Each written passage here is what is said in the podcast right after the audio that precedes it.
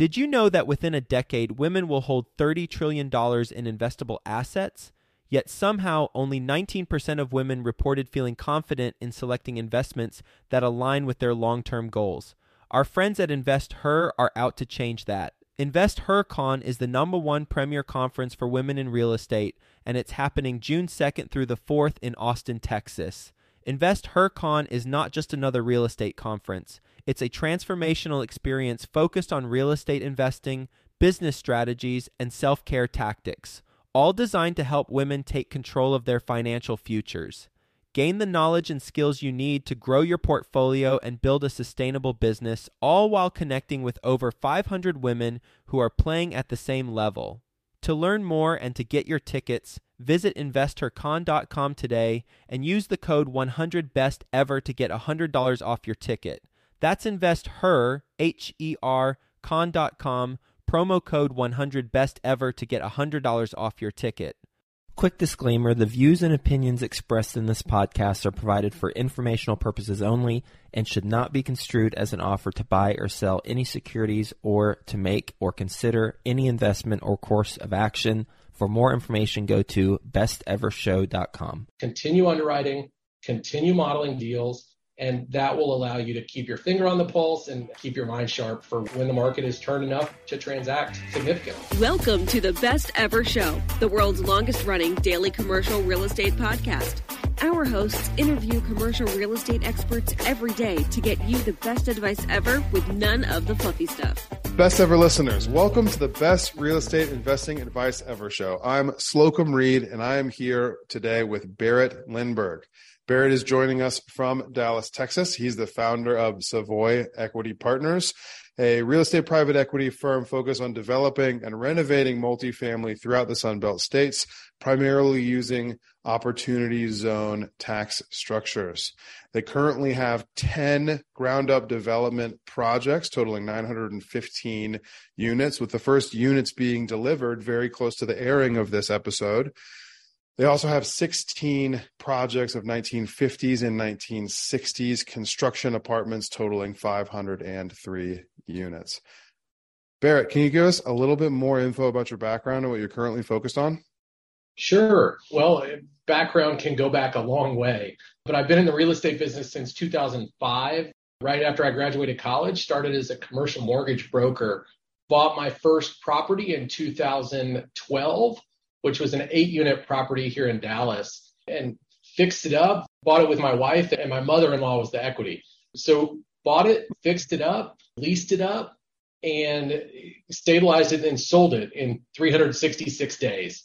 So that was really a quick full cycle deal and proof of concept. We made some mistakes along the way, surely, but it quickly showed us number one, that we enjoyed doing it.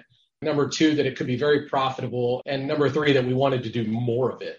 So from there, we bought a 13 unit building. Barrett, hold on. This is the first time in over 200 episodes that I'm interrupting a guest during their introduction of themselves.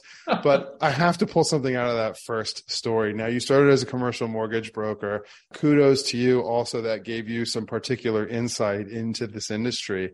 But did you say that on your very first deal, first of all, not only was it an eight unit fixer upper, but also you had an equity partner in your mother in law who brought the money for the deal? That's right. So Barrett Linburg's first deal is a local eight unit that needs to be renovated, and he brought in an equity partner. Did you use any of your own capital as well? Yeah. The backstory is my wife was gifted a house when we got married. Her grandmother had bought her a house that was free and clear. And so we refinanced the house, and that was our half of the equity. So after some conversation, luckily my wife believes in me wholeheartedly. So we agreed. I'd learned enough about the real estate business at that point. Her family had been in the real estate business. So we took that leap together. We were half of the equity. My mother in law, her mom, was the other half of the equity. And we went and we did it together. And really, I had something to do with it. I found the deal, financed the deal, but my wife was the construction manager and property manager and did a bunch of the heavy lifting as well. So it's a neat story. That's awesome. Let me let you get back to your introduction. You were saying a 12 unit was next. Sure. Then we did a 13 unit building that wasn't too far away. And the story was very similar. rolled the equity from the eight unit deal into the 13 unit. And then my parents decided they would join us. They didn't join the first one, but they joined the next one. So that one had three investors my wife and I, my mother in law, and my parents. And it was a very similar scope renovation, lease up, and then we sold it. I think that one took 13 months instead of 366 days. So every deal we did, and then we did 65 units, then 116, and just kept growing. Every deal we did grew a little bit in size, a little bit in complexity, but it was really the same formula.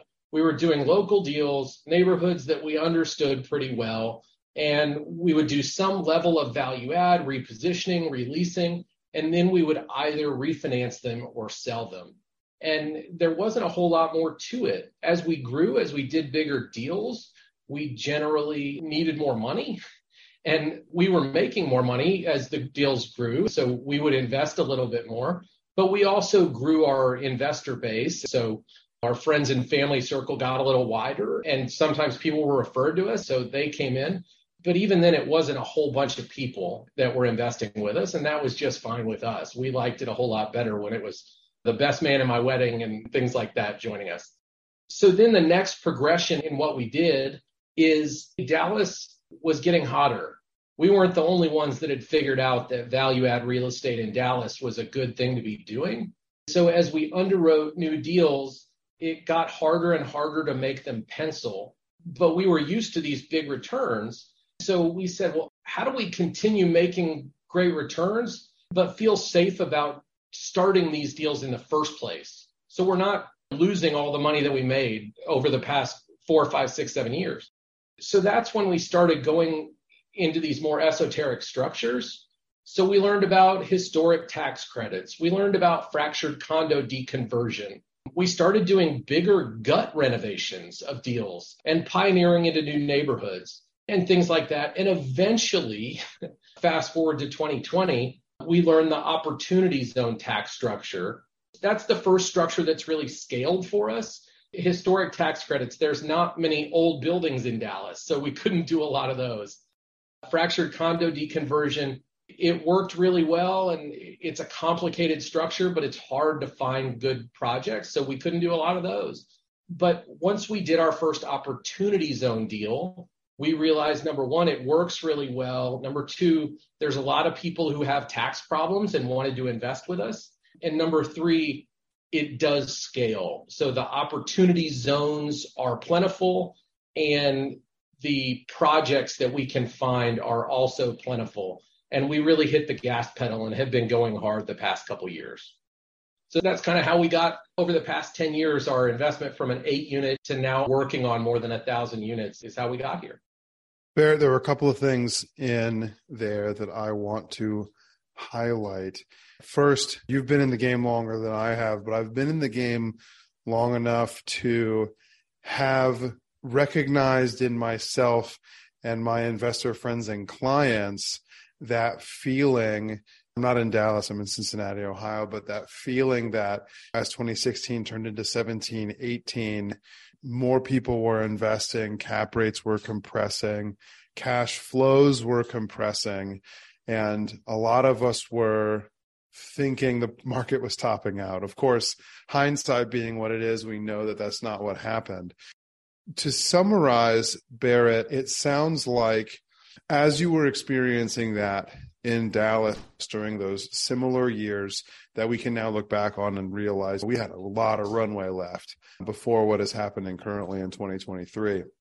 Looking back, if I can summarize what I just heard you say, it is that you recognize that in order to continue achieving the returns that you had grown accustomed to with your first few deals, as the market brought in more buyer demand, you had to find ways to niche down into products that other people wouldn't either have the understanding of or the capacity for. And you didn't say directly, I don't think that that led you to ground up development, but clearly it has. And also the opportunity zone tax structure, which adds a layer of complexity while also adding profitability to your deals. Is that fair?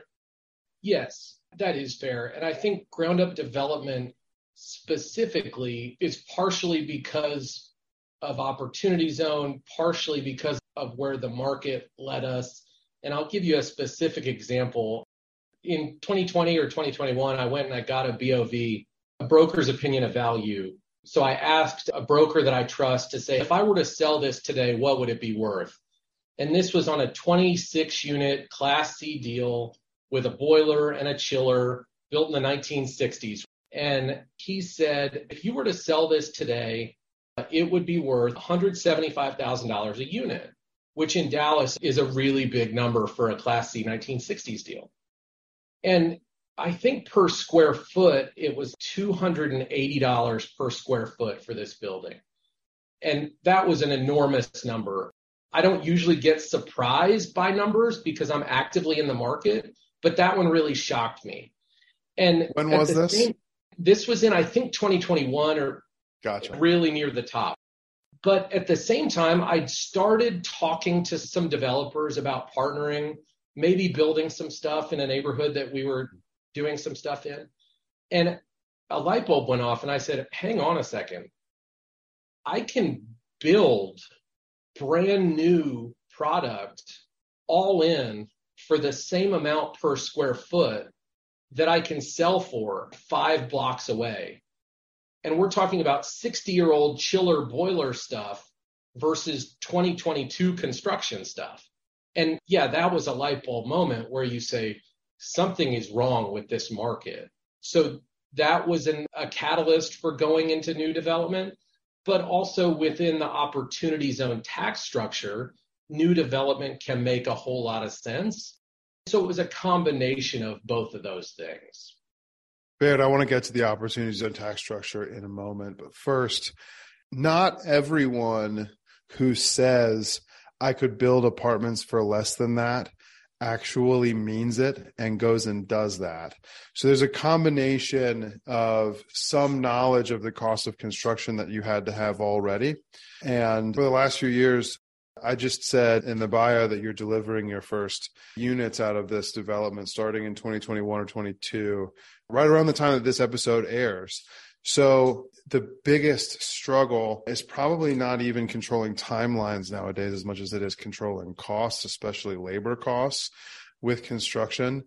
So I want to ask two questions. The first is what gave you the confidence to dive into new construction in the way that a lot of us have thought of doing? And how is it that you've been able to control costs in this crazy inflationary environment we've been experiencing for the last two years? Sure. Part of what I mentioned earlier is that one of the things that we'd started doing over the years to kind of drive returns that we felt were above market is that we were doing gut renovations of 1950s and 60s buildings. And we're continuing to do that today. So my business partner is a guy named Seth Bain. He runs a management company called Indio Property Management. And on these deals that we've been doing, we've been self-performing as the GC on these 1950s and 60s deals. So we would go in and it used to be 40,000 a unit and then it was 50,000 a unit. Now it's 60,000 a unit is the cost to gut renovate one of these old buildings. And by gut renovate, I mean foundation work and roof work and we'll reframe inside the units to modernize the floor plan. We add a washer dryer all new mechanical, electric, plumbing, soup to nuts. It's a new building inside of an old shell. So we've been doing that for a long time and self performing. We have a lot of crews, electric, plumbing, framing that truthfully only work for us. We keep them so busy. So we already had that before we ever thought about developing. And we were used to spending a whole lot of money every year. So when we thought about developing, there were a couple of things that we considered. Number one, do we want to do this on our own? And we quickly came to the conclusion that although we could, we didn't want to because to take investor money, we wanted to feel like we were 100% in control of the project. So we went out and we found people that we could bring in to the general partnership that had a ton of experience building ground up. That way, we wouldn't be trying to do something with other people's money for the first time and potentially hit a landmine. So we found two guys who have built thousands of units between them. and we're partnering with them on our ground up projects. And that's been very successful for us so far.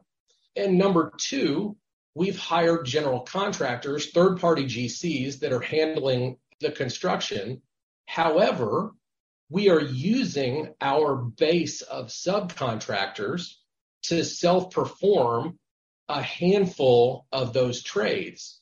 So our electrician, our plumber, our flooring, our drywall, some of the really big ticket items, we were able to look at the GC's bids and say, hey, we can beat that, we can beat that, we can beat that. Let's put our crews in there. And that brings our cost of construction down. And we have internal crews as far as logistics to get appliances and toilets and light fixtures and all that stuff. So we were also able to price check the GC on all that stuff as well. So it really allowed us to have this certainty about timing and cost for development that a lot of other first time groups might not have had. We'll get back to the show, but first, some sponsors I'm confident you'll find value in learning more about. Deciding how to invest your capital is more challenging than ever. That's why it's never been more important to partner with a company with a solid track record and that has thrived through various economic cycles. Companies like BAM Capital. BAM Capital is a trusted multifamily syndicator that has delivered a historical average of over 35% IRR with an average hold period of three and a half years. BAM Capital has never missed a preferred payment never lost an LP's investment, and never called capital past the subscription amount. BAM Capital is currently raising capital for a fund designed for accredited investors targeting a 15 to 20% IRR and a 2 to 2.5x equity multiple to its investors over a 3 to 5 year hold period. If you're an accredited investor and you want to learn more about multifamily investment opportunities with BAM Capital, visit capital.thebamcompanies.com. Again, that's capital dot thebamcompanies.com. Are you a real estate investor looking to break into the multifamily investing space? Have you heard of MFIN Con happening in Charlotte, North Carolina, June 12th through the 14th? The Multifamily Investor Nation Convention is a place to learn from over 60 high level apartment investors while networking with more than 700 additional investors. If that's not enough for you, A Rod, yep, Alex Rodriguez, 12 time Major League Baseball All Star with over $700 million of commercial real estate assets, will be live and in person speaking at the event. Also speaking is the one and only Dr. Robert Cialdini, the godfather of influence and the award winning author. I personally love his books. So be sure to secure your tickets to this live in person event before they're gone. Go to mfincon.com for more details. Sponsorship opportunities are also available. Visit mfincon.com today. Use the promo code best ever to get $200 off your tickets. That's mfincon.com. Why did you decide to work with other general contractors, even when you were bringing almost all of your own subs? I think primarily it was because we just had never done a full ground up project before. The dollar amounts were bigger. The way that the back end accounting is set up is different. There's a few nuances to it. So we said, listen, we're going to hire a third party for this first project we're going to watch very carefully how everything's done. And we're going to see if in the future, this is something that we want to continue to use a third party for, or if we're ready to do it in house. And to be honest, I think in the future, it's likely something that we do in house.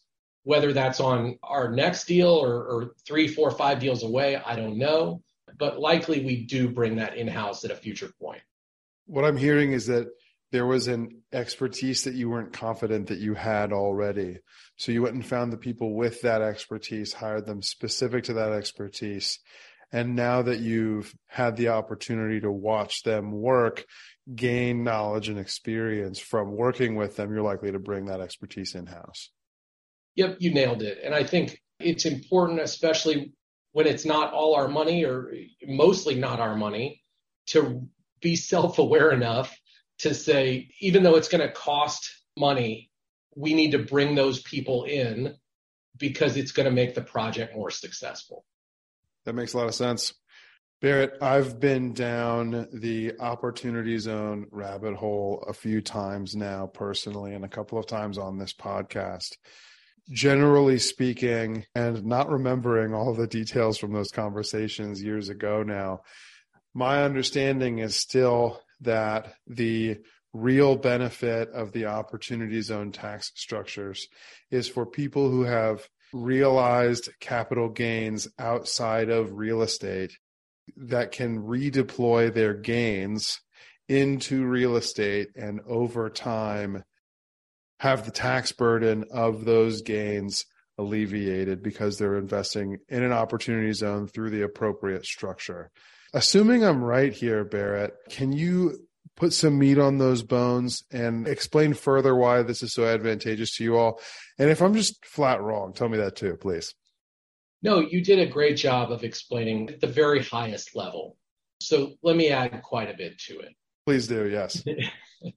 Number one, the opportunity zone tax structure is beneficial for anyone who has had any type of capital gain, and that can be a short or a long term gain.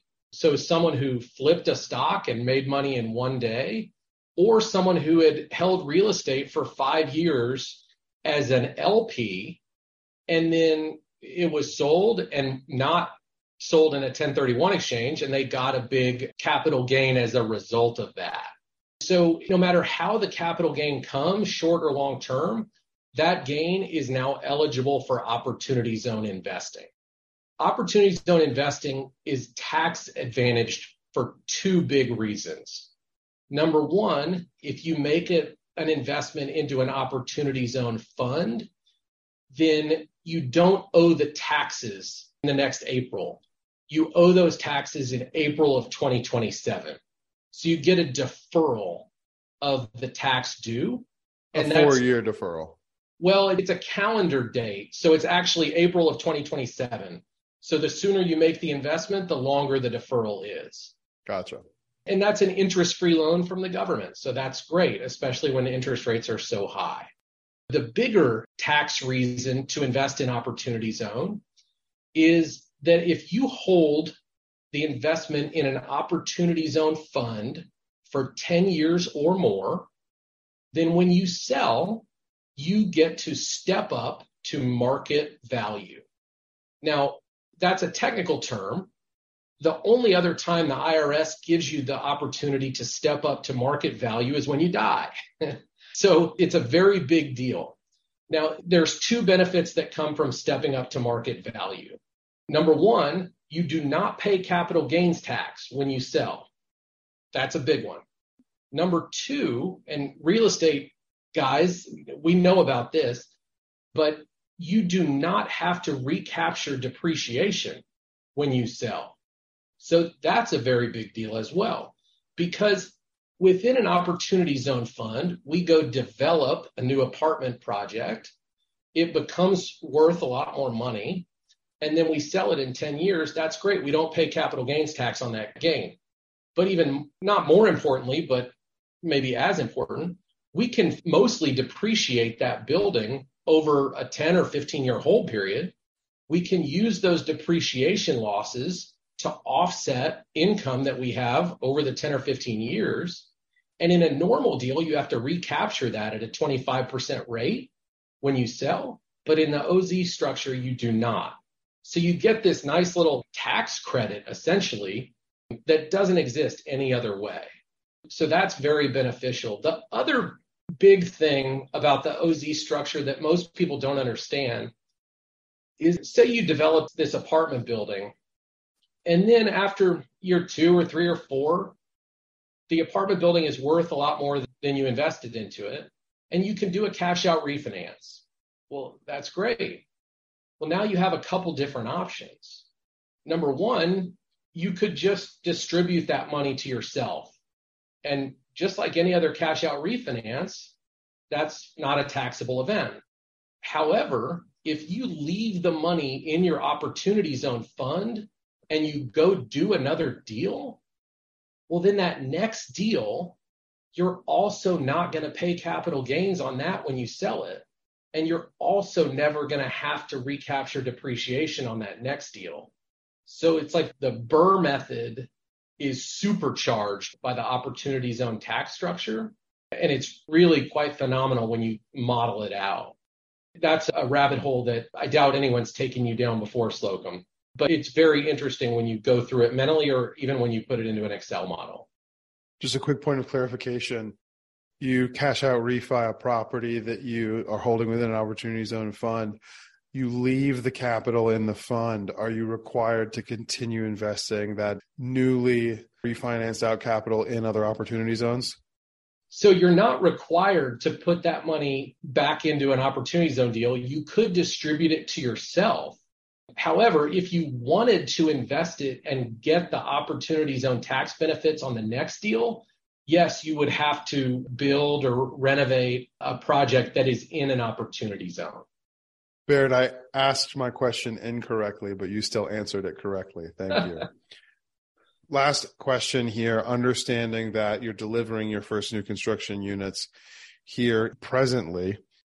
Is the targeted hold period 10 years and one day? Is the targeted hold period forever or is it something in between? And why?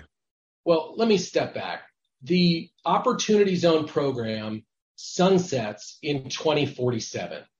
So an Opportunity Zone investor could theoretically hold until then and take the market step up in the step up in value in 2047.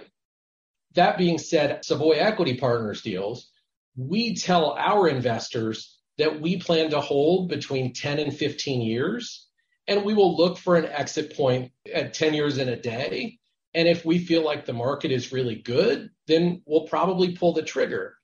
But if the market feels like it does today, then we're probably going to wait to sell. So we'll just kind of feel that out. And five years is certainly a long enough window to find a exit window. That makes a lot of sense. Are you ready for the best ever lightning round? Sure, go ahead. What is the best ever book that you recently read?